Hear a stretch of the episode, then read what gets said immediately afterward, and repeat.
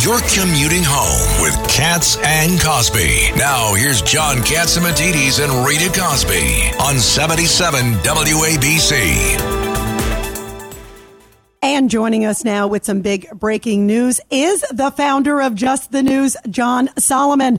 Uh, John, first fill us in on this big stuff that Christopher Wray sounds like he's going to hand over the document that may show a money scheme with Biden to Congress. This is big news. Yeah, listen, this is a confidential human source that had been in the FBI system and trusted for some time. It involves some issues involving Ukraine, I'm told. And um, the FBI had it come in in early 2020, uh, June of 2020 to be precise, and then it doesn't get fully investigated.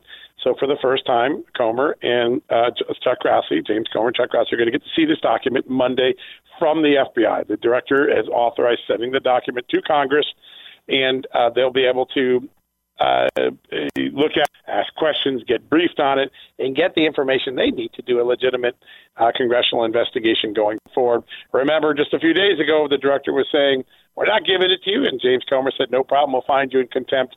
Cooler heads prevailed, and now the FBI and the Congress have an agreement, and they're going to get this done on Monday. It'll move this investigation forward quickly. Yeah, it sure will. And speaking of which, you have some other big scoops on footage uh, tied to January 6th with Nancy Pelosi. Yes, yes. So let's. Um, we spent uh, several weeks uh, going through uh, security footage of the Capitol Police, uh, and uh, much of our search was guided by Capitol Police whistleblowers who knew things that had happened that had not yet been told to the American public or were contradictory to what the January 6th committee had told the American public. And so last night we unleashed the first of that footage. We are going to do this for several weeks every few days we'll be releasing a new piece with good reporting behind it so people can understand it, make up their own mind. The first piece was last night. It shows Nancy Pelosi's evacuation from the Capitol. If you go back to January 7, 2021, the day after the fateful riot, she said she was traumatized by her exit from the Capitol. But what you see in the actual security footage, as the police security detail is taking her through a secret passageway to safety, is she and her daughter are turning it into a Hollywood movie moment. Her daughter is filming her for footage that would later be used for an HBO documentary that portrayed Nancy Pelosi in a favorable light. In fact, that just aired back in December. But that footage didn't show the impact of the filming on the security details it's trying to get out of the Capitol. So you see uh, Alexandra uh, Pelosi, the daughter, filmmaker. Uh, she's got her camera and she's uh, filming, by the way, very sensitive hallways that are the escape route. Uh, we blurred out some of the information in the hallways because we don't want to give away certain security measures for the police. But you see this: uh, the Pelosi's are turning what should have been a urgent, solemn uh, evacuation from the Capitol into a Hollywood political movie-making moment. It kind of really explains a lot about the January 6th mindset. Even that day, they were looking for political and movie opportunities. And of course, uh, as we get to tonight, we're going to show just how movie esque this was. Tonight, in just a few hours, on my television show at 6 o'clock in Real America's Voice, we are going to show people the footage that the January 6th committee uh, saw uh, uh, in some of the sizzle reels that Bennie Thompson and Adam Schiff and uh, Jamie Raskin and others uh, showed the American people during those primetime hearings. And then we're going to show you the actual footage. And what Americans will come to see is that the footage was doctored. The Capitol Police footage had no sound on it. There was no sound on it. They are closed circuit, silent movie television cameras.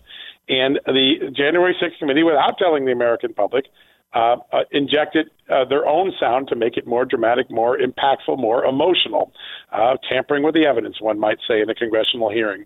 We're going to show you both the actual camera footage and what the uh, committee released so you can see the difference. And that'll be day two of the footage on Monday we're going to show everybody a very significant security failure that has never before been seen. The January 6th committee intentionally ignored this. They didn't want this to come out.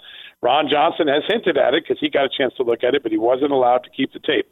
We have the tape. We're going to show a breach in the Capitol that was actually a mistake by Capitol employees that left the door unlocked through which more than 300 protesters came in un, uh, uh, undeterred by police. It was a, a, just an unlocked door. It shouldn't have been unlocked. We'll explain the circumstances how it got unlocked. But it's a, one of the bigger security failures, and according to Capitol Police, the issue that led to the unlocking of the door is still not fixed. Wow. So, John Solomon, I have so many questions. I mean, first off, Nancy Pelosi has never testified, right, um, about what happened that day. She's in charge of security on January 6th. It defies logic to me that she has never been forced to testify. That's one. Um, and then the other, now you're saying that they let them in. I mean, I mean, how can you go after these people if the doors were unlocked and they just walked in?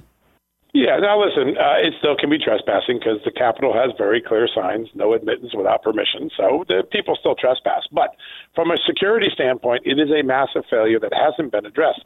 Why is it? Just a couple hundred yards away, you have officers fighting for their life, trying to stop uh, people to come into the front Capitol. Their rear flank was left completely open because the door in the back on the west side of the upper west side of the Capitol is left open, and so they get caught between two openings, and one of the openings they're not aware of. Right? It was a, it literally is a human error that occurred, but it is an extraordinary thing because it put the uh, officers in far greater danger. It left them two flanks to defend, not one, and it confused a lot of people. A lot of people probably thought, "Oh, it must be okay. The door's unlocked." Uh, it, uh, again, it's still trespassing under the law, but it really shows a security mindset. The Capitol Police were not prepared for this moment. And imagine, just imagine, if the Secret Service left the back door of the White House open and someone got in to uh, roam the White House, uh, there would be hell to pay in the Secret Service.